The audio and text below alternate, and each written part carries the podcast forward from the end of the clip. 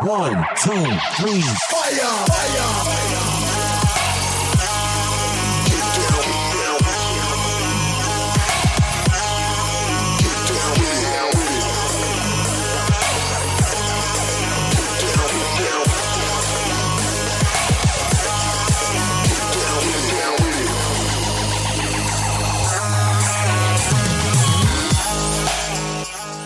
Greetings, all my good people of planet Earth and neighboring galaxies, and I guess beyond that too, and parallel universes. My name is Chance, and I want to thank you for tuning in to Interverse. This episode is a little different than normal because you may know my typical guests are of the artist variety. I like to talk to creative people who are seeking to make their worlds a better place through their own soul's path and following that.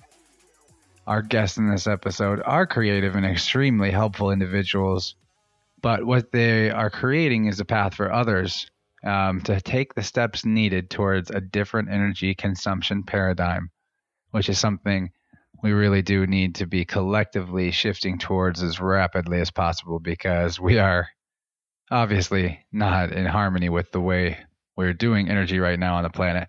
Anyway, our guests' names are Jeremy and Gilda, and they work for a company called Missouri Sun Solar. This episode is not an advertisement for them, but if it was, it would be worth it because they're a great group from what I can tell. Well, at least from my interaction with these two.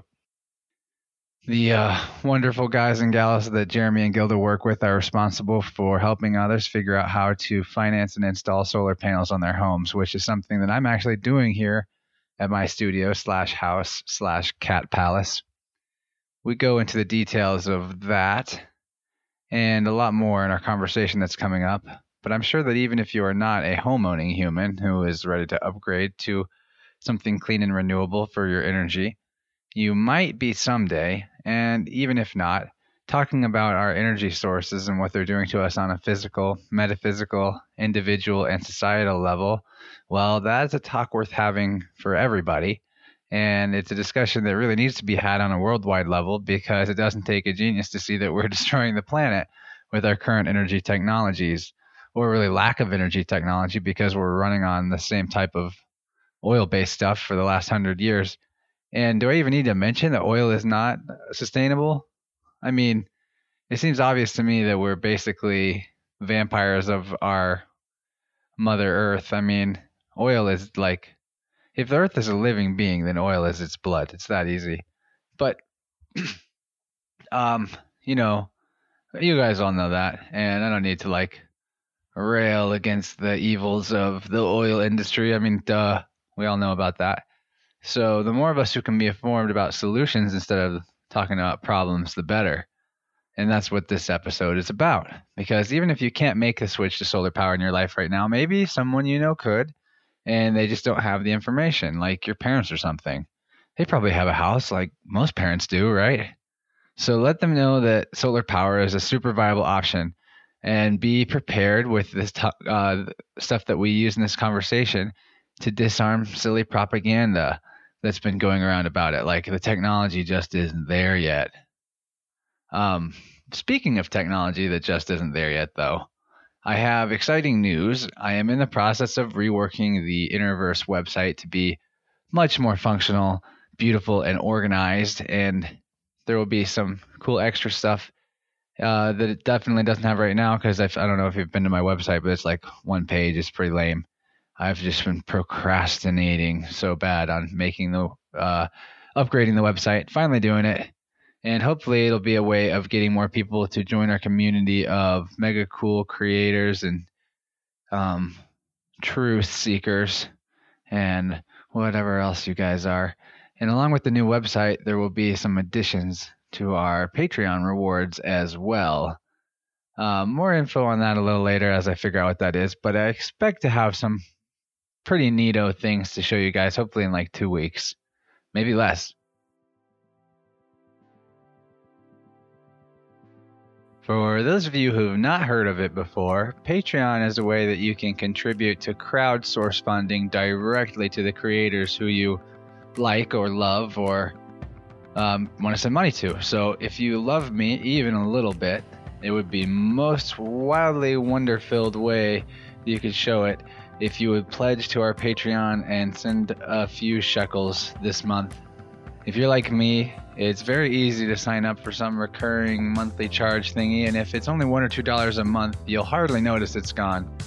And you'll be sending us both physical energy and a massive infusion of motivation to keep creating episodes that tickle your neural nodes and excite your existential erogenous areas.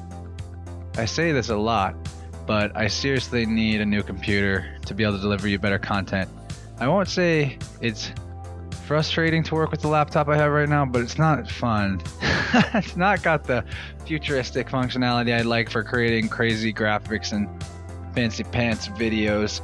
So please check out the episode notes for links to both Missouri Sun Solar, the music you've heard in this episode, and of course to patreon.com/Interverse.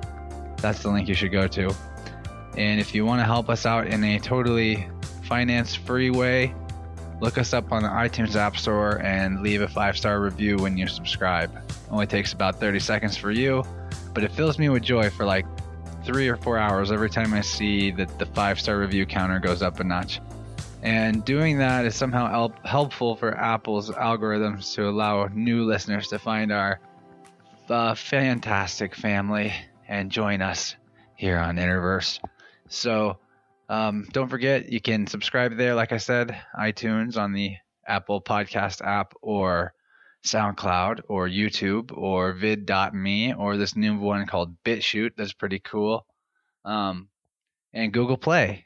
So that's a lot of places you can find us. There's more than that even. But I've gone on long enough. I think it's time we get to the episode here. I really love that you're listening to the show. I love that you are alive, and I love that you are interested in expanding your consciousness and maybe exploring your creative side and seeking to elevate your vibration to find the frequency that matches your highest potential outcome. I love you. Thank you. We're ready to initiate this conversation sequence now with Jeremy and Gilda, champions of the power of the sun itself. Let's go.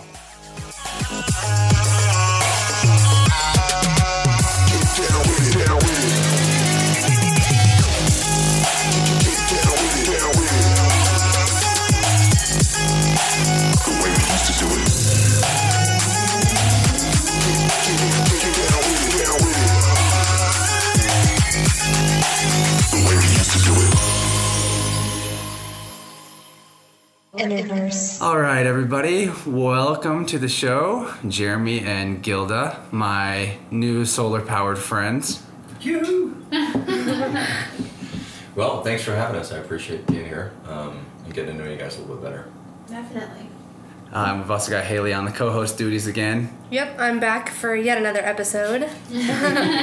So I really wanted to have these two over because we had some really interesting conversations in the course of discussing solar power, which is something that I don't know if I've talked about on the show yet, but I'm actually getting solar panels put on our house, so it's something that I'm extra intrigued by at the moment, although it's always been a concept that I think is obviously important because what is the most clear and clean source of energy in this solar system? Anybody know? Sun. Yeah, the sun. Yeah. So, what do you guys think on a day like today, rainy day? Is it hard to sell solar power, or is it still sell itself? Well, it's definitely different. You've got the scenario of the rain coming down, within 30 minutes at our location where we're at, and sitting there at the event having some good conversations. But it never really negatively impacts us, because when we look at solar power and we look at saving people money, utilizing the free energy from the sun, we try to save them money based off of their bill, so now they're investing. But when you think about solar power, we always talk about averages, because a system is a system. It is going to produce X amount of power that's going to save you X amount.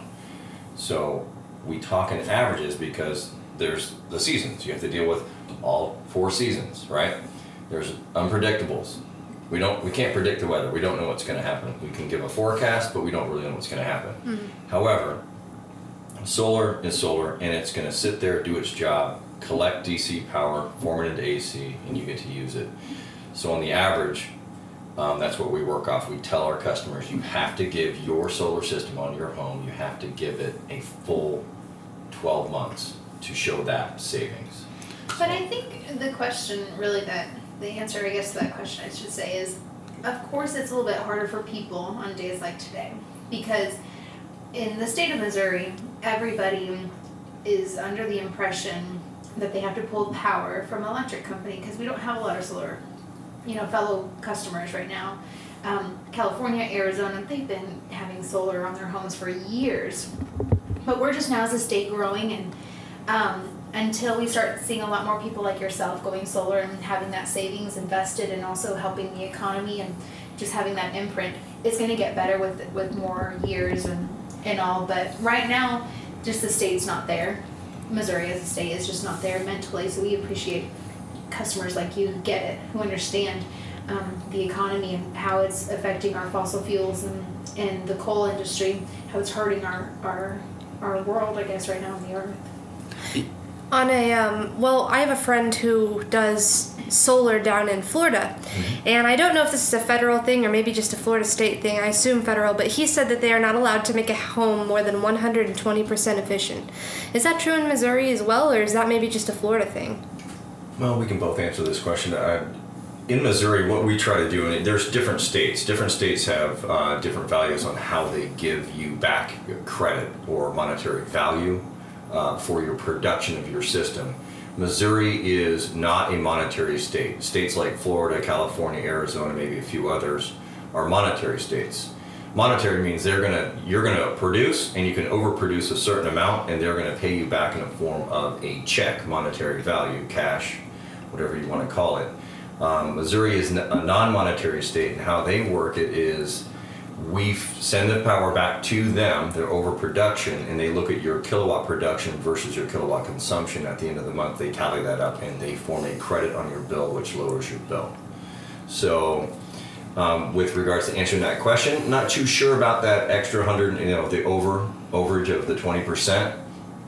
But here in Missouri, it is a monetary state. I guess to segue from that question, really, the real question is, are there a lot of legal hoops that you have to deal with, or bureaucracy that is maybe needing to evolve to help the solar scenario really blossom here in Missouri and other states? Yeah, I mean, I'm very close friends with our CEO, and he tells me stories all the time that I guess we don't realize as consumers, that the battle that goes on. For example, the electric companies that are not giving rebates to customers or that are utilizing their federal tax credits in different avenues. So what we're trying to do is make enough notion to not only the economy to go solar, but also for the electric companies to allow us as consumers to be able to go solar. Because in the near future, what they're trying to do is put additional fees and things like that for somebody to go solar, because it's going to hurt their budget. Mm-hmm. Well, if we all stand together, and there's going to be some type of regulations that are going to try to be passed in the near future for people going solar, for like example, Bill 340. Yeah, 340 here in Missouri. Yeah, here in Missouri. It's just not putting additional fees on consumers who are wanting to go solar.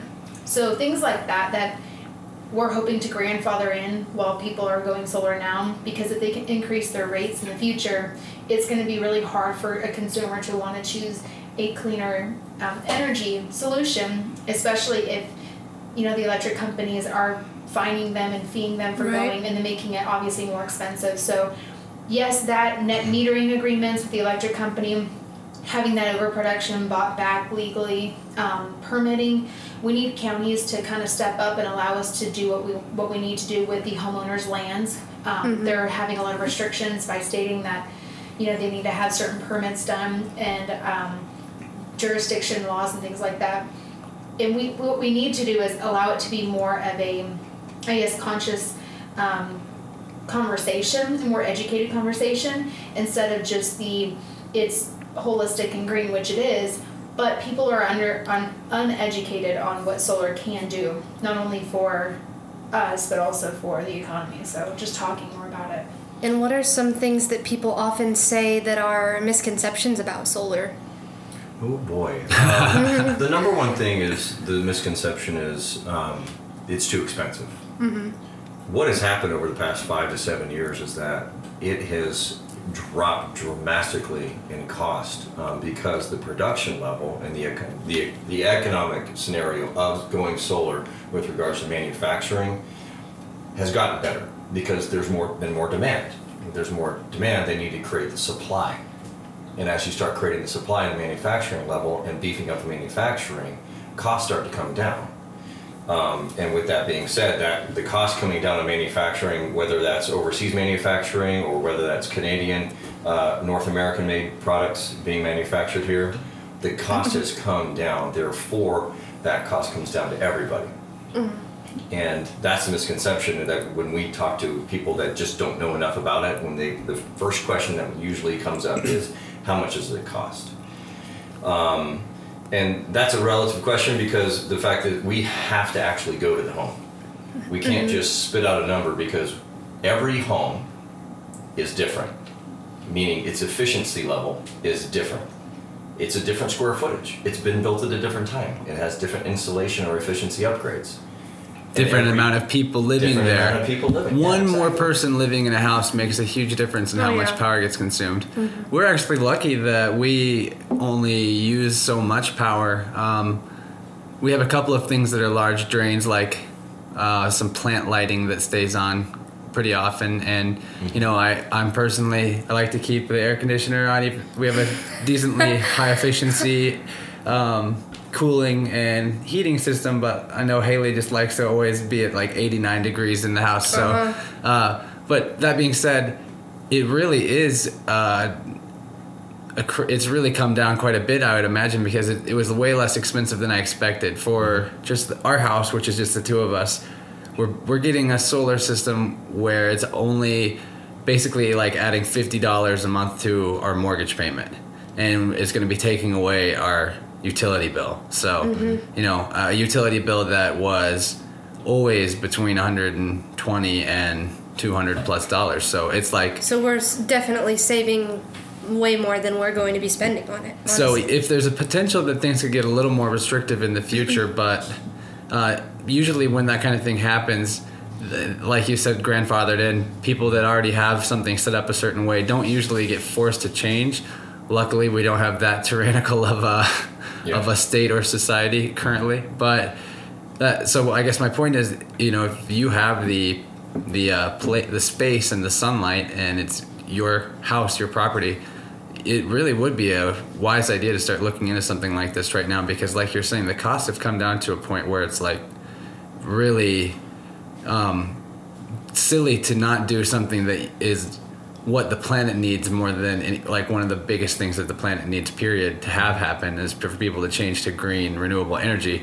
And if you could do it in a way that saves you money, it's like, what are you waiting for? Oh yeah, there's definitely nothing to lose if you look at it from that way, because if the environmental aspect isn't enough, the monetary aspect gives you just another reason to do it. So exactly. The environmental aspect really should be enough, though, because that's the question of right and wrong. And the definitely the fossil fuels that we're using right now are clearly wrong. It's nobody can really debate that. But one of the problems with the mindset of some Midwest communities and smaller town communities is they get so identified with the I'm a conservative worldview that the media has connected to the idea that the environment isn't a big deal, what matters is making money, that they are willing to continue in practices that are harmful because their group identity says that it's okay. Mm-hmm. And that gets back to something we were talking about before we came on here. This is going to be an interesting topic, but it's just something I like to bring up because let's think holistically about this. Let's think society. Let's think about world society as we gravitated, you know, as the human populace gravitated and moved and utilized and came up with new inventions and new technologies and everything. Great, solar's been around for a while. It's been obviously proven. It's been around for a while. It's up in the space, up in all these satellites that we have. Right? It's not tied to the grid. It's not getting energy from anywhere. We put it up there and it stays up there for years and years and years and years and works. And I would say that's probably the biggest misconception is, I mean, definitely it's the cost, but a lot of people say, well, the technology is not there yet. Well, it has been around for decades. And for example, California, with them having a state mandate that any new construction build must have solar on it, I'll be honest with you, our technology is getting better. It's going to. We want it to get better, but the system's designed to do what it's supposed to. And with us having, as a company of Sun Solar, 3,000 installs, it's hard to argue the fact that the technology is not there because of how California and Arizona are doing their regulations. If it wasn't something that is feasible or even having the technology, I guess, to be there, we wouldn't have the growth that we do, as well as California having that type of growth. Well, and even going back to satellites, I mean, it's there. We just have to be able. You have to use the right product. Just the same, if you have a, a microwave. Years ago, we were always wondering if when they first came out, you had to do your diagnostics on it. You had to research it. You had to make sure that the technology of it would work before you buy it. Well, now we just go to Walmart, pick one up, because we have no question whether it works or not. That's going to be what technology and how our mindset's going to be in the near future for solar. But it's finding the product that has good warranties, that has a pretty good optimization panel on it. So do your research. Make sure you have good panels, because obviously that's an argument for anything in technology. But the science to it is there. I didn't do my research. You guys just came in and convinced me to get solar panels. No, not really. I knew that I wanted it, and I guess I just had a instinctual trusting of you two, because we did connect so easily on a lot of these topics, like the energy paradigm, for example, and the harm we're doing to the earth through that. Mm-hmm. Well, you have good panels. So I believe you. Yeah. They are the best panels. If anybody's considering going to solar, use tier 1 level production panels, meaning they start from tier level 4 up to tier level 1, and the tier level 1 have the best manufacturing warranties, production warranty, and the best degradation throughout the years. And those are what you have. You have tier level 1 production manufactured in the North American in Canada. So. Plus, you guys will be getting the monocrystalline panels, which produce even better. They're just made a different way to absorb more of the DC power. But back to the energy paradigm with regards to that, I mean, I think I moved a little bit too fast in what I was trying to get through my brain. But that's okay. We can always go back to it. Let's. What do we start with? What was the first source of energy that we can think of that we created out of the earth, that we started using? Fire, basically. Fire. That's right. Fire. But how did fire come along? If we think about how the world evolved, was the sun always there? Yeah, we didn't know how to absorb any of the power from the sun. Mm-hmm. But did we use it to heat anything? Maybe, maybe not. But we're coming as a society, and then we got into the earth, and we figured out that we can make certain things from the minerals and all the all the products from the earth, right? But the earth, if you think about it, where do all the plants come from? They don't grow down, they grow up. Why are they growing up? Why are the leaves big and spread out? Because they're trying to soak up the power of the sun, because they need it to grow. Mm-hmm. Right, and whenever you eat food, you're taking in the energy of the sun in either in a very direct way, if you're eating something that's like raw vegetables, or in a several steps removed away if you're eating like a large animal. Yeah, so it's just we're using the energy from the sun to create energy. Well, what do we need plant life for? We need it for our energy. They're like solar panels for our body, because we can't do it for ourselves. We have to consume that energy that's made from the earth and the sun. But if we're just taking all these resources from the earth, like fossil fuels, yeah, great. They've been around for a long time. We've used them. Can we still continue to use them? Yes, but is there another alternative source of energy? Yeah, there's hydro, there's wind, mm-hmm. and there's the sun. And there's when you generate heat from the earth as well. Oh, and geothermal. Yep, yep. We have a lot of customers we'll run across, and one customer in particular, at a 4,600 square foot home, 5-person family, well insulated home. 4 years old, but on a 4,600 square foot home, their bill was only about $150. Mm-hmm. They had a geothermal unit into the ground that really reduced their bill, and it made no sense financially. It made no sense for them to go solar because we weren't going to be able to save them as much money moving forward. But that was the argument, like you mentioned, if it's not the monetary value, it's more the holistic value. And for them, it became a holistic value, and he was arguing with myself to, I want to go solar, though, it's the right thing to do. And the way our company stands is we want to make sure that the person's saving enough money in order for us to make it financially feasible.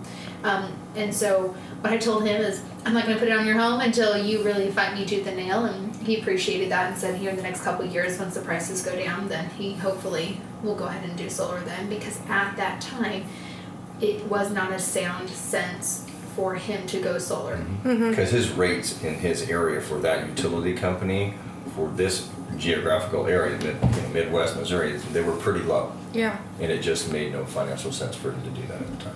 Yeah, but for most people, we're experiencing increasing rates for our energy consumption every year, probably several percent increase a year. 6% on average, nationally.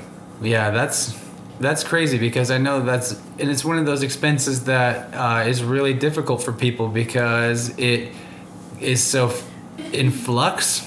And sometimes you might just mess up and all of a sudden you're $40 deeper in the hole on your utility bill. And it's, now you have to come up with that. And it was hard to just come up with the baseline amount.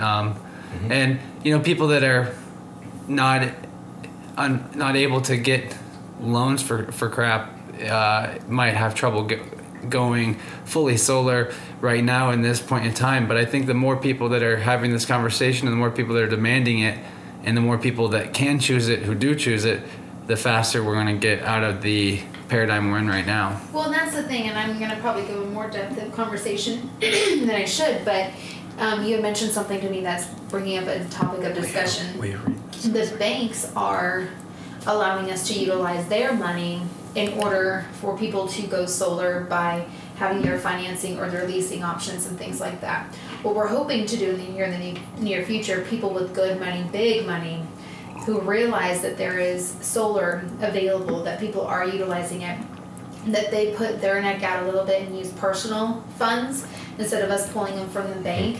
Because at that point, personal funding for a finance like this can actually be decreased on credit scores or whatever that person wants to lend their money to on a personal level.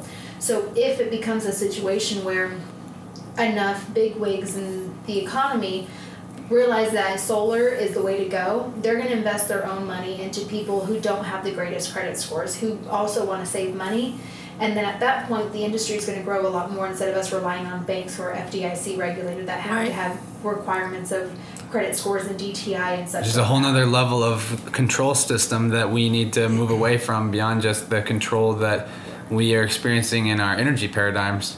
Mm-hmm. There's this thing that I pulled up for Haley to read because she's a great voice, better than I would do. It's called the Declaration of Energy Independence. I've actually read it on the show once before, a few months back, but it's not very long, and I think it would be really interesting to read in context with this conversation because this is the type of level of consciousness that we all need to be at as a whole civilization if we're going to stop doing the harm we're doing to our home. So I'll let you read this now. Okay. So when in the course of human events, it becomes necessary for the people of Earth to dissolve the relationships, habits, and thought patterns that have bound us to an unsustainable energy paradigm. Our conscience compels us to state our grievances with these outmoded systems and to declare our intentions for the future of free energy. So here's how it starts.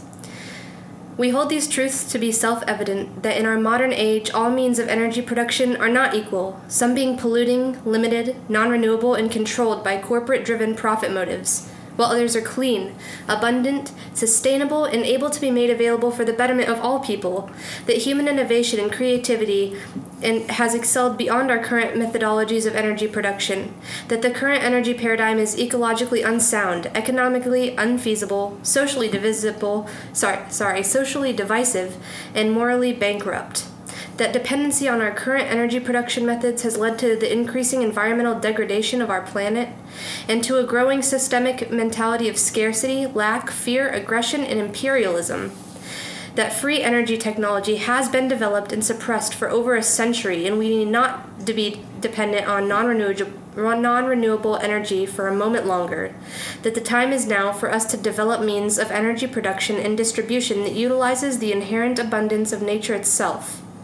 That, as stated by the great scientist and inventor Nikola Tesla, science is but a perversion of itself unless it has as its ultimate goal the betterment of humanity. That whenever any energy model has been perpetuated towards a system of control, limitation, and stagnation of humanity's collective evolutionary progress, it is the right and duty of all peoples and of all nations to abandon the outmoded technologies upon which such systems are built, and transition toward those which are clean, renewable, and sustainable. We, therefore, the free people of Earth, in good conscience, assembled, appealing to the supreme order of nature for the rectitude of our intentions, do solemnly declare that in our lifetimes, through our continued dedication, ingenuity, and inspiration, we will bring to fruition a new and free energy paradigm, one in which empowering advancements and technologies are made widely available to all peoples in the service of human potential. And for the support of this Declaration of Energy Independence, with a firm reliance on the protection of divine providence, we mutually pledge to each other our lives, our fortunes, and our sacred honor. That's really powerful and interesting and true. I think that it is the equal level of consciousness as what the Declaration of Independence was whenever the United States drafted that document. Mm-hmm. Yeah, the one thing that stood out to me was clean, abundant, and sustainable. Clean to our environment, clean to us as a human populace. Abundant. What is abundant? Forever. Abundant. Infinite. Until, because if the sun goes down, we're not going to worry about it anyways. We're all going to be gone. Yeah. So the sun has always come up as long as man has been alive. Mm-hmm. And it always will continue to come up as long as man is alive. Because if the sun is not here, we won't be alive. So is it sustainable? At least on Earth. Yeah. Right. Well, yeah, hopefully. Maybe solar is going to power the whole world. Hopefully. That's what I envision, right? If you think about it, I mean, get into skyscrapers and roads and driveways and all the roofs of America that can qualify to go solar. How much power can we create? We are so far behind. Europe, I mean, they've had solar for decades. Mm-hmm. They make fun of us as the United States of how far behind that we are, and the fact that they have been able to consume and utilize and help their economy, and we claim to be a great nation. We're hurting ourselves by not utilizing the sun like these other countries have been doing for decades, and helping, giving back, and holding culture to be true. What is culture? Well, culture in history and the way that we can be founded and what we were founded as the United States, we've just given all of that away. Yeah. Because we've never given a standard where we should hold ourselves capable and accountable for what we're doing to the earth. Well, if we have an imaginary need for coal, we have a resource to cause issues over and fight over and bicker over and make money off of, even though, you know, we could be using other things more often, like solar or wind or geothermal energy, any of these other resources. But if we kind of stick to coal, we have more of a basis for bickering and a basis for money making, I guess. Well, we're kind of pigeonholing ourselves into one form of energy or two forms of energy without looking outside the box that they're again, clean, renewable, and abundant. I mean, and we just got to think bigger. We have to decentralize. Yeah. Decentralization is how we dispel with the control system that is currently holding us back. It's because we have a dependency on a power company and on trucks driving in food to the towns we live in every day, and dependency on, all of these are imaginary dependencies if we make the choice against them, but even the idea of laws and legal protections are really just there to keep people from feeling like they should take personal responsibility in the present moment with whatever has come up. Mm-hmm. I mean, in general, we shouldn't really even need any kind of laws. I think every human being is so capable of grasping truth, because truth is always simple and easily explained, even to a child, that all we would really need to do as a species, as humanity, is impart children with the understanding of basic truths, of basic rights and what is wrong. And then we wouldn't have any kind of need for these laws, control structures, or central powers. And humanity has been in places in the past where that was the case, where individual humans and groups of humans were able to completely sustain themselves and their own resources. And in the past, that there was still friction in that, because there would be groups that weren't the same level of consciousness, and they'd run into each other, and you'd get conflict. But we're at the point now where we're all connected. We all know exactly that we're one human family, and whenever we reject that idea, we're just lying to ourselves. So we're far beyond the need for these control paradigms of any form, whether they're energetic or governmental. Mm-hmm. And getting ourselves free individually and taking personal responsibility for our own resources is the way to no longer support these modes of domination that are ultimately dominating the earth more than anything else. I mean, this is maybe a little off topic to energy production, but I just happened to learn the fact that human beings in the United States kill over 20 billion animals in 1 year on average, easily. And that's just in our country. So there's another paradigm of extreme waste of life energy, which is ultimately energy coming from the sun as well. That was a long rant, you guys. Well, you were talking about teaching people from a young age, explaining truth to a child and making it simple.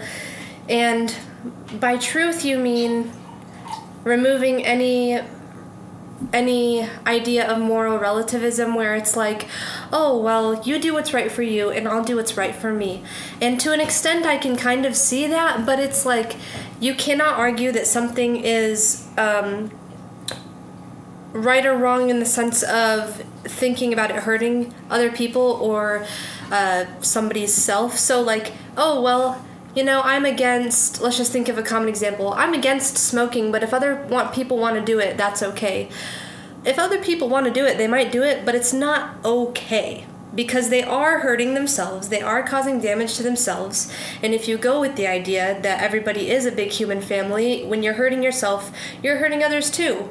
And that really is an all-encompassing rule, the golden rule, if you want to call it, because if you're doing what's best for yourself, you're also doing what's right for the environment, you're also doing what's right for other people, and it's just this constant cycle of doing what's right for Earth, yourself, and others, and, other beings. And so it's not really that hard to explain if you just ask yourself in the simplest form, is this hurting anybody? Yes or no. And then I have the right to, if not, then I have the right to do it, which means we have way more rights than we could ever write down. Right. And so the only thing that we really need to be keeping track of in terms of the rules to live by are a few things not to do. Well, and I think a lot of it is the fact that you hit it on the nose is the accountability. But you have to be accountable enough to figure out what is right or wrong, and have enough education to realize if it is hurting people. Mm-hmm. Because the lack of education, some people would say that it's fair to, I'm not hurting anybody. But are you? Are you truly hurting somebody by not going solar or clean renewable energy, by not going wind? Are you really hurting? Who are you not hurting? Yeah. By continuing to do what we're doing? And I think anything in life, we become so lazy because we don't want to take accountability to sit down and research something. Mm-hmm. We want the government, we want political values, we want them to tell us how to feel and what to feel. Mm-hmm. Because we choose to not want to be that person. Mm-hmm. We don't want to have that accountability, because at that point it's a lot of pressure on our shoulders. It's easier for us to turn away. It's easier for you to know that something is hurting somebody and look the other way and keep walking. Ignorance. But it's that ignorance that though may not hurt that one moment, but as we continue to do it, Mm-hmm. You're teaching the younger generations to continue to turn your back on things, and then we become tunnel visioned. Yeah. We want to ignore so many things because we've done it for so long that we actually miss out on exactly what is hurting people. How is it hurting ourselves, our family, those around us? Because at the end of the day, these, I'm going to go into another tangent, but our phones, our TVs, we're so honed in on what everybody wants us to feel, look like, do, instead of actually realizing what is life about. Yeah. Yeah, absolutely. And the world is really complicated right now, and so it's hard to actually take that personal responsibility and research everything you need to research, but you can always take the steps to start doing that. And if you are living with a personal understanding of these natural law principles, you could call them, or just basic human rights and right and wrong, then whenever you encounter others that have the same understanding or mindset, it's very easy to recognize that in one another, and then what research they might have done or what they might specialize in that can help you, and you in return for them, and vice versa. It's an easy exchange to make. Like social harmony isn't about having a system of punishments and rules. It's about everybody knowing right from wrong, and then things just blossom harmoniously.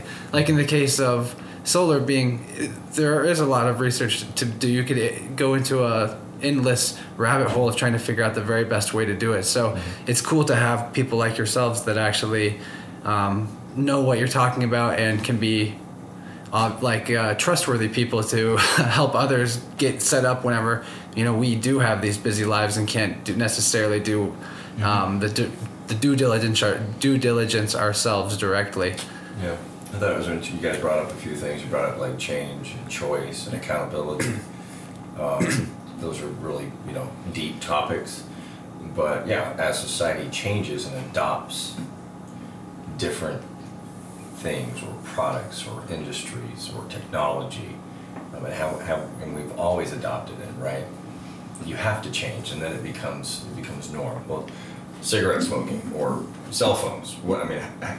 We found out at some point in time. Initially, we didn't know. My mom smoked when she was pregnant. All the way through. Mine too. So, but once it was proven and documented that it was unhealthy and it was bad and it was causing cancer, so on and so forth, all these, you know, emphysema, whatever the case is, well, what ended up happening to moms that smoked, like my ex-wife, she smoked all the way up until we found out she was pregnant. Mm-hmm. She stopped cold turkey so she could have a healthy birth.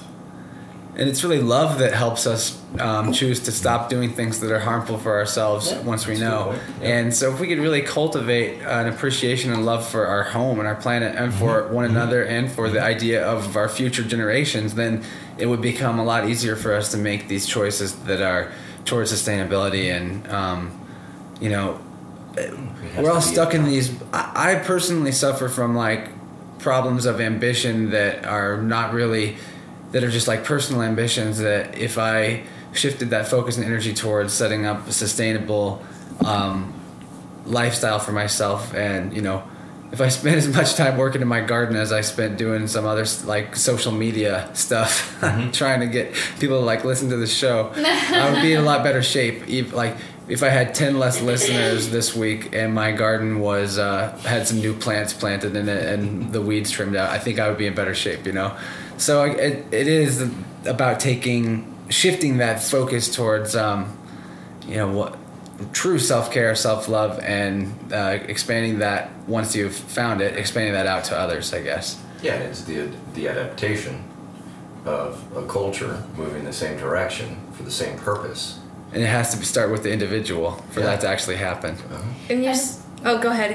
I was just saying that surrounding yourself around the people who are like-minded. I know that we talk about that quite a bit in just society. Like, if you want to be successful, you need to be around the people who are successful. If you want to have things like that, but the same is true on just things in life. If you want to have a clean life, if you want to have a healthy, stress-free, organic, pure life, you need to be around people who have that, who appreciate that, because the energy that you get from people allow you to have the motion to do other things that you didn't think were capable. Mm-hmm.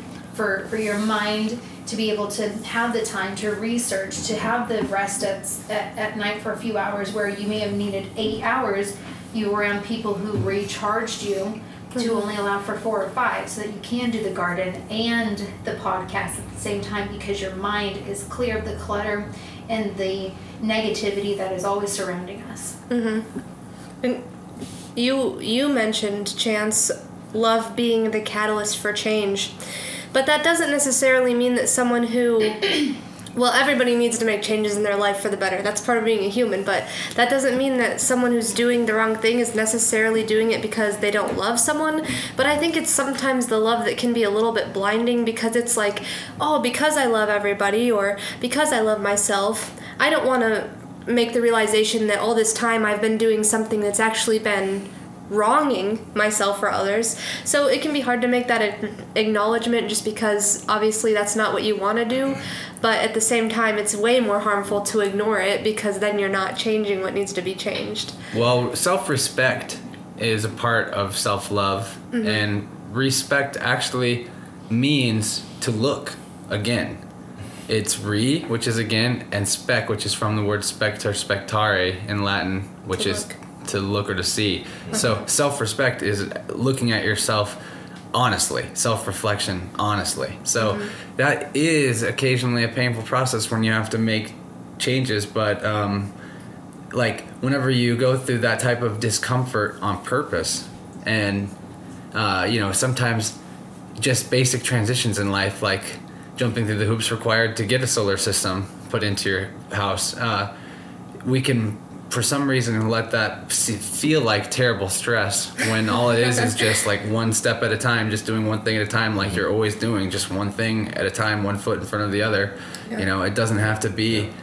Nothing that we consider horribly uncomfortable has to necessarily be that way, with the exception of when you're rock climbing and you are hanging by just 2 fingers and you're training, so you have to just keep hanging there, and your fingers are about to rip off. You can't really make that not uncomfortable. But my point for bringing that up is, when you go through stuff that's uncomfortable on purpose, you save yourself from extreme discomfort later. And mm-hmm. Going through the big transitions needed as a society to get off of these poisonous fuel sources, which I haven't even really gone into my thoughts on what oil even is, and I kind of would like to, but that's going to be a little uncomfortable at the beginning, but save us from disastrous discomfort later on, like society collapse level discomfort. That's like how the pharmaceutical companies are in a way, because it's like, well, our society's obsessed with instant gratification. So you've got these things that immediately alleviate your symptoms, but later on, oh, you've got liver damage, I'm sorry. And with the fossil fuels, it's like, all right, here's your power right now, which, not that solar doesn't generate it pretty instantly, because, you know, it does, but you've got your power, but we're creating some pretty serious issues, not only right now with, obviously, air quality is not the greatest in a lot of places, but later on, it's just making things worse in the long run by stealing what I'm sure you're about to say is the Earth's blood.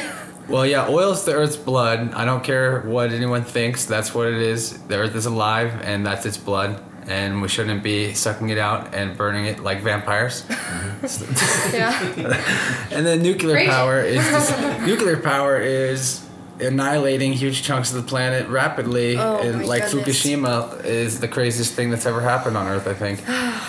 What do you guys know about Fukushima? Nothing. Not much. Really? See, that's the crazy thing. Even educated people like you, there's so much stuff to know about, but like, I think it was almost 7 years ago now, in Japan, those tsunamis hit, those huge tsunamis that killed thousands of people. Mm-hmm. Well, and people predicted that this would happen, too. When the nuclear power plant was built in this place in Fukushima, people were like, the walls are not high enough. There have definitely been tsunamis high enough to tear that up. Mm-hmm. We're in trouble. Mm-hmm. And sure enough. Japan's culture is so obsessed with hierarchy and the illusionary, egoic version of respect, that because the people that would suggest that this isn't safe, we're not high enough on a certain like totem pole of executives, they would just be ignored and completely not taken into account. And so when Fukushima was hit by this giant tidal wave in 2010, it totally busted the reactor, and it's been in meltdown ever since. And just leaking all this radiation into our ocean. For years. Yeah. Nonstop. Even earlier this year, I saw an article that they had sent... When it first happened, they predicted it would be 40 years or longer to clean up. Mm-hmm. And anyway, we're several years in right now. And just earlier this year, I saw an article about how they were sending robots down into the crater of the power plant where the reactor was to just try to see what's going on down there. And the radiation is so strong that the robots were melting before they could get even close to the middle of it. So not only has it been going off for a long time, but the radiation levels are actually worse and stronger than when it first happened. So it's like completely mad. That's just one nuclear power plant on Earth, and they're everywhere. And all that has to happen is something go sort of wrong, and... for a couple more of those, and then we don't have a planet anymore. I think that's what people don't realize. We are so close to the edge of not having a planet anymore. It's never really been anything like this before. I had a physics teacher who was all for nuclear power, and I was like, okay, so what's going on with the waste? Because, you know, they put it all underground. And he goes, oh, well, we're storing that. And I said, how can it be a good thing, though, if this waste is just being stored underground? And my physics teacher talked about how the amount of time it takes for that waste to become quote-unquote safe is pretty much, I mean, it's a long time. It's in the hundreds of thousands to millions of years. It's a long time. And there's not going to be, we can't just keep storing this underground for as long as humanity is alive. And I just don't understand how that can be a thing, because then you've got these issues of, unless you build a nuclear power plant that is completely going to withstand the effects of hundreds of thousands of years, you've got an issue on your hands, because if that nuclear power plant runs out of... If it doesn't have power and the pools don't remain turned on, cooling whatever they need to cool, it's a disaster. It's a meltdown. Yeah. So I just don't think that that's a good option at all. They're not stable in any shape. Not stable, no. Yeah, it's unfortunate that they're still using it like on aircraft carriers. Those things will go for 10 plus years on one fuel. It's ridiculous that you can man an aircraft carrier, put it in the sea, put it into a commission, and never have to fuel it for 10 plus years. Wow. That's nuclear. Yeah, is it destroying the planet? No doubt about it, but. When you think about that, you realize how powerful it actually is. That's scary, though. Powerful, yeah. It shouldn't be used this widely. Maybe it's, I'm sure everything's got its place, and maybe it does, but we shouldn't just have them willy-nilly set up all over the country. That's pretty asking for disaster. Yeah, we don't really need... humanity needs to evolve past the need for aircraft carriers as well, because at this point... On the subject of nukes, if we ever did get into a real war and nukes started flying, game over. I mean, why are we pretending anymore like it's okay to have wars? The same people that convince us that it's okay to do nuclear power plants have convinced us that wars are still worth doing as well. So all of those things would stop as soon as human beings individually said no to that stuff, though. Right. Mm-hmm. That's what it comes down to. You guys brought up... You brought up love. Well, what is love? Love is a choice to change. Love is a choice to change, because every day you think about your relationships. And it's not always easy. It's not always perfect. It's not always fun. But you make a choice every single day to love that person, and you can't change them. Only a human can change themselves. And change the way they think about things, and change the way they perceive things, or get different perspectives, so they can start making better choices. And holistically, as society starts to do that, then we will gravitate in the right direction. Eyes will be opened. The better and more powerful solar becomes, it becomes more apparent that people can use it, and we get over that hump, that, yeah, I mean, look, cell phones. We go back to what was the first cell phone? Only certain people could have it. High executives could have it. It's a big, giant brick phone that sits in the back of your trunk or in between your seats, right? Mm-hmm. Now everybody has one. Mm-hmm. That's where I believe solar is going. It will. It should be there. It's starting already to surpass coal and oil, because a lot of people don't realize this. You're listening. Coal and oil, employment-wise, was surpassed by solar. So there are more people right now in the United States of America, just with solar alone, mm-hmm. that are being employed, greater than coal and oil combined. If you're looking for a job, that's probably a good field to look for a job in, too, mm-hmm. because it's going to keep growing, and it's something that you can actually feel good about. If you have to exchange your time for Federal Reserve debt notes, then... It's manufacturing. It's all the installation. Imagine how our installation crews, they're 7 to 8 guys. We just brought on 3 or 4 new crews over the past 6 months. We've grown as a company. Anyway, we're getting back to solar, but as society, as an American society or North American society starts to understand this and grasp a hold of this, and realize that there's millions of rooftops, there's land. Look what China's doing, look what Germany's doing, look what Europe's doing. We are far behind. If we all figured it out, I don't care where you're from and what you think about it, if this catches on, and when it does, the sooner it does, the better it is for our society as a whole. Mm-hmm. It will grow our populace. Well, and a lot of it is our economics, sorry.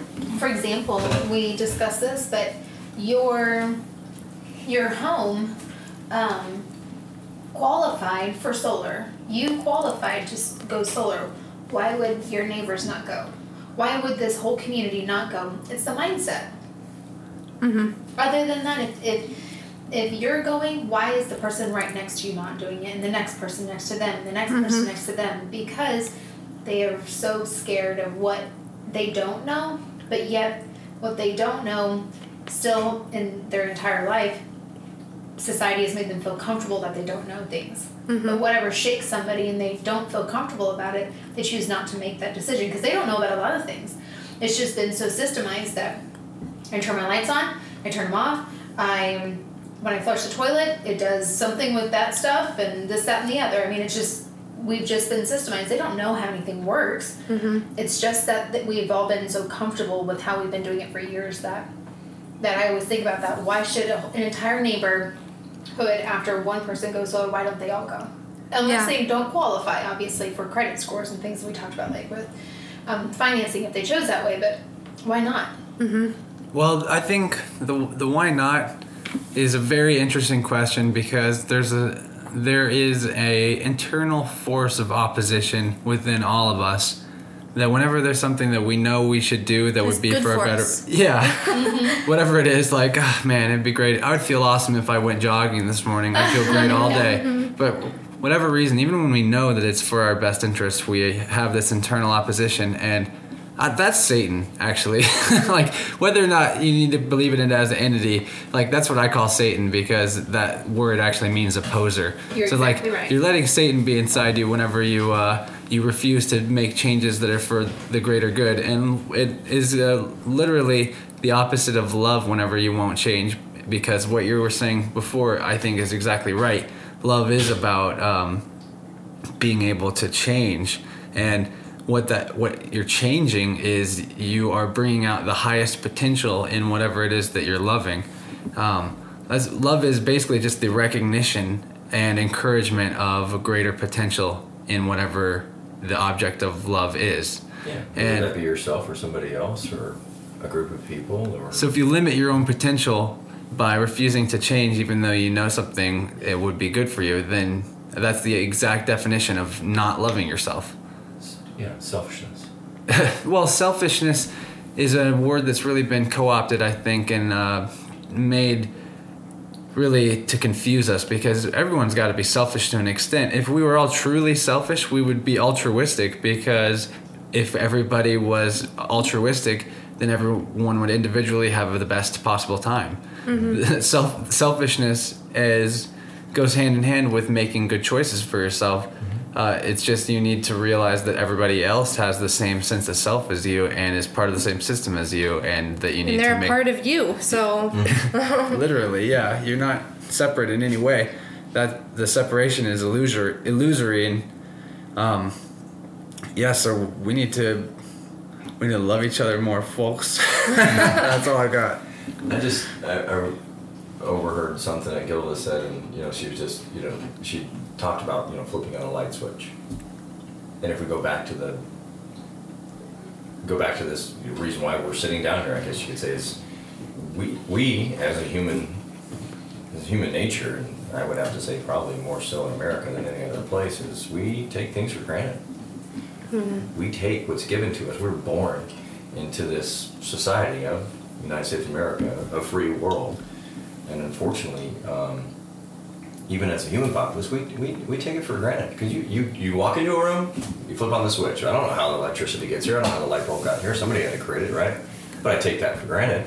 Well, if we could utilize that same power and create it from the sun versus fossil fuel, then we'd be better off. So it's that shift, that's that paradigm shift of the way we think as human nature, is to not take things for granted. But we're so ingrained for generations to just, it's there, it's power. I use it. I don't care where it comes from. Mm-hmm. Same goes for trash too. We got to think about every piece of trash that you produce doesn't just disappear whenever the garbage men pick it up and take it away. Something is having to be done with that. Just like everything, even a simple object like a pencil could never exist without an incredibly complex society, because there's so many different parts of it that had to be all brought together, and then it had to be manufactured and then brought back to you. Just in the making of your pencil, there are hundreds of people or thousands of people required. It's kind of insane when you think about it. Oh my gosh, yeah. Because we have, that is what one of the most important things that I want to mention, though, is that people feel like solar is hurting those thousands of people who are employed by the coal and the oil industry. But it's actually the opposite now, because we are employing more. It's not necessarily that they have to be they're losing a job. There's jobs created out there if we just shift our mindset of what we're wanting to do. But I also wanted to touch. Sorry, just going back to one thing that I was thinking about. When you talk about solar, a lot of people will ask us, "Well, if it's grid tied and we don't produce enough, but we're still pulling energy from the electric company, energy from the electric company, isn't that defeating the purpose of going solar?" Well, for a couple things. If you continue to utilize over, the produced kilowatt hours that your system's using, you will pull, if it's grid tied, from the electric company. But having a monitoring system on your home where you can see your consumption versus your production, if you know you're going to be underproducing, go home and turn off your lights. Don't pull from the grid if you can. Mm-hmm. Make sure you're more conscious of it. Hold yourself more accountable. Make sure that your system is producing the way that it should. Or you're not turning on all your lights and going crazy after you've gotten solar. Just be a little bit more conscientious of that. And clearly those companies, like the utility company, aren't going to go under all at once. And if we start pulling our business away from that type of thing as much as possible, they're going to naturally shrink. And the people that are resisting change like that even work in those industries, and there was that... there's going to be some people that know that type of industry isn't really moral and they need to get out of it. And then there's others that are going to stay with it till the bitter end and sink with the ship. And that's going to be who it's going to be. And you can't let that type of thinking dissuade, be like what gives you an excuse to not make a change if you're capable of making a change. Yeah, the shift is going to happen. I mean, there's going to be there's co-ops, and then there's big, large energy companies all over the area. But basically, the shift is you're right. They're either going to fold up, or they're going to jump. They're going to jump in. And right now, what's going on? We have two energy acts that are out there. It's the Clean Energy Act and the Renewable Energy Act. Clean Energy Act, basically, and this is for anybody that's interested in going solar. I'm going to tie it in here, but Clean Energy Act means that these electric companies who utilize coal and oil to produce the energy, right, to produce electricity, they have to upgrade their plants and make it so they're producing more clean energy. And that costs money to do that. Who pays for that? You do. You're the consumer. You pay it when you pay your electricity bill, okay? That's the Clean Energy Act. The Renewable Energy Act states that a certain percentage by a certain year has to be a certain percentage of their power that they are giving the populace and their communities and their customers has to be obtained through renewable energy sources. So when somebody decides to install panels on their home, they are now having a net metering agreement. They are agreeing to be a generator contractor with the utility company, so the utility company can use that overproduction of their home to meet the renewable energy standards.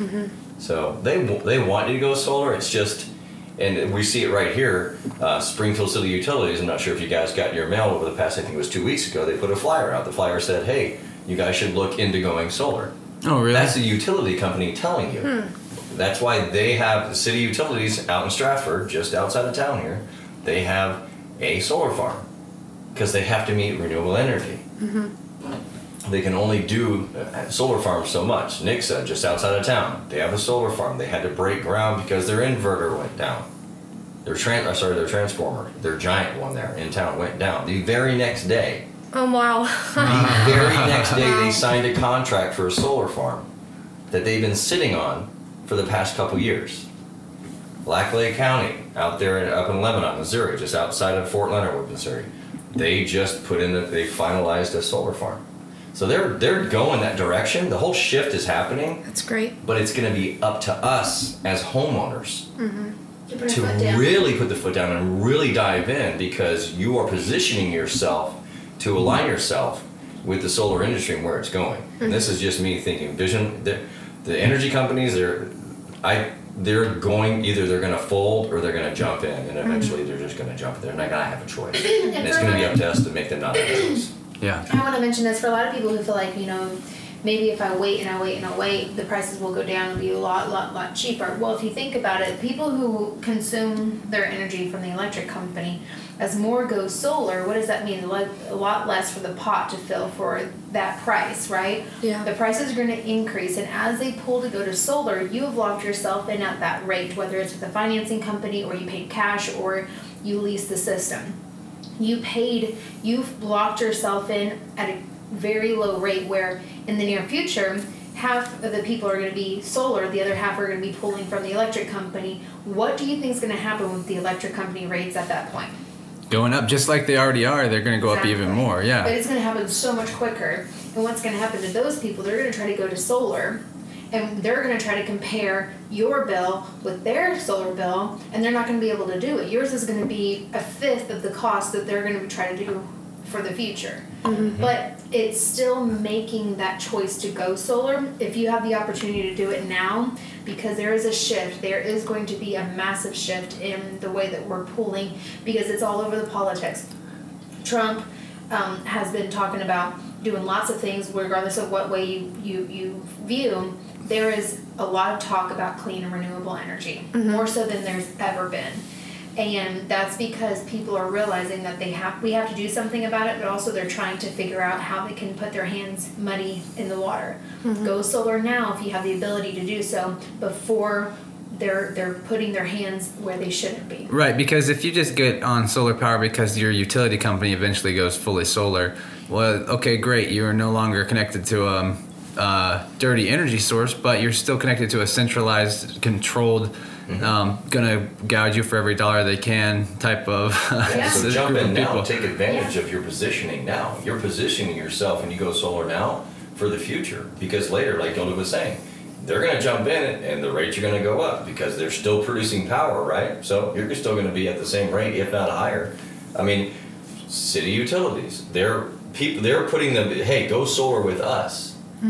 Okay, great. You want to be renewable energy? Go solar with us. But guess what? They're charging people more for that solar field, to be a part of that solar field. Yeah, ultimately what is attractive to solar to me is about getting your own energy production system, because just like the same reason why gardening is important to me, getting your own food production system, getting away from centralized dependence places is really required, because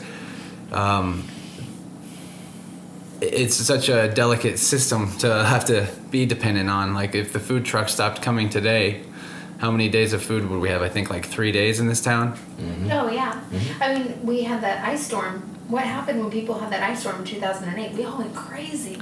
We went nuts here in Missouri because we were freaked out. We were not prepared for holding our own ground. Well, what do you think is going to happen whenever the fossil fuels take over and something happens, a combustion of stuff that go into the air? What's going to happen then? Are we going to be freaking out because we can't? We've relied on man to help us with our own production that we can use of stuff, of food. Not just water. The man.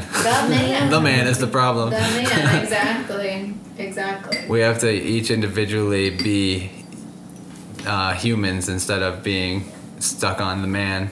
Mm-hmm. Yeah. What do you guys think? You got any closing remarks for this here conversation? Just get educated. You don't know what you don't know. Don't walk by a booth. I had a guy walk by a booth today and say that solar doesn't work. It's a waste, and that's pure ignorance. And the gentleman was probably right around his 60s. I'm 44, but he just, you don't know what you don't know. Mm-hmm. Ignorance, it doesn't mean you're dumb. It just means you're uninformed. It actually means you're choosing. And it's you're choosing choice. To be uninformed. Yeah. Ignorance is really dumb, in my opinion. Ignorance. You're choosing to dumb. It's ignoring. You're choosing, and you're ignoring, and you're choosing to not get educated, to learn what is right and what is wrong. There is such a thing as having no access to information, and I think the word for that is nescience, where you don't know something, and there's no way you could have known it. Mm-hmm. And obviously, the universe and like the rules of karma and right and wrong, I don't think that they affect you as badly whenever you don't know and couldn't have known versus when you knew. If you've spent the whole entire first 18 years of your life on Grandpa's farm in the middle of nowhere, and he's instilled you with all these crazy beliefs, you probably can't help it as much. But if you're like a random, urban kid who has unlimited access to the internet and libraries, just because you have maybe an upbringing where you're instilled some things that aren't accurate or aren't right, you have a lot of access to information where you could kind of figure that out. So I agree with you on that one. Yeah. Because perspective, that's your perspective. You grew up one way or the other, that's your perspective. But the wise thing to do is go, okay, well, I can't put myself in this little cup of this little circle, and this is what's right and this is what's wrong. I mean, there's so many different perspectives, so you have to be wise enough to make a choice to use two things. They're called your ears, right? And listen to other people, because they didn't grow up the same way you did. Mm-hmm. They grew up in a different life, a different environment, a different state, a different country. So if we really want to grasp a hold of population and humanity coming together for the betterment of our world, we have to listen to other people. Mm-hmm. We have to learn. Mm-hmm. We have to get away from the politics. We have to get away from the religion. We have to really figure out what are we going to pass on? What is our legacy? Everybody living on Earth right now, I don't care if you're a baby or you're 100 years old, what legacy have you left? What legacy are you leaving behind?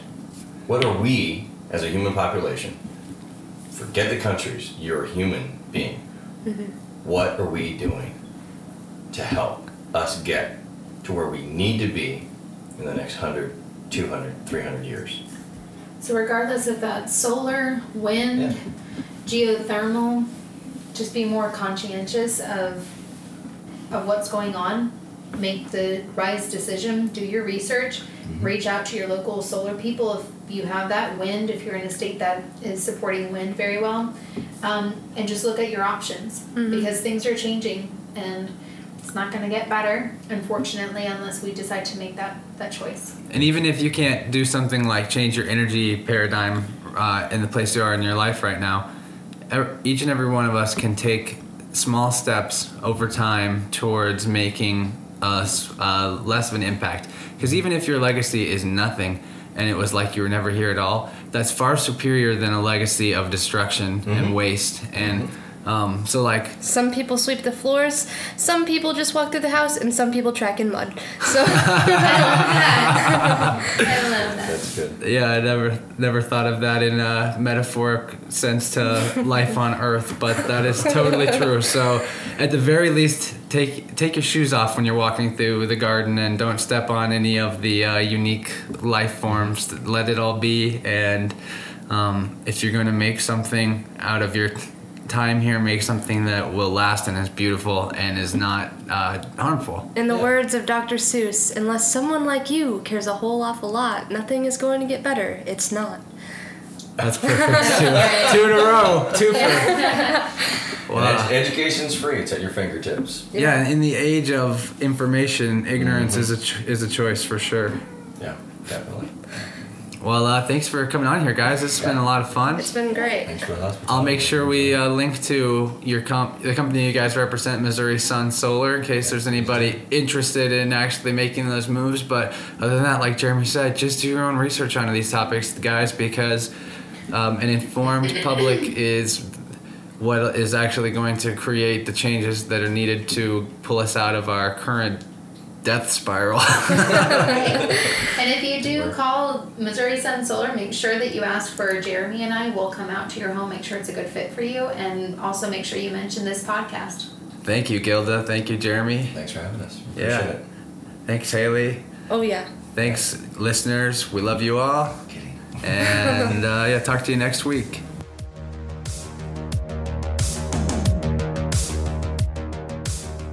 Well, that's a wrap, guys. We had a lot of fun talking to Jeremy and Gilda. Hope you did too. Yeah, another great episode down. So if you want to help us out, make sure you pledge to our Patreon. We really need a new computer. Please help. You're the only ones that can. Yeah, this one's running like a snail. But while you're at it, also leave a review on iTunes where you can find the show.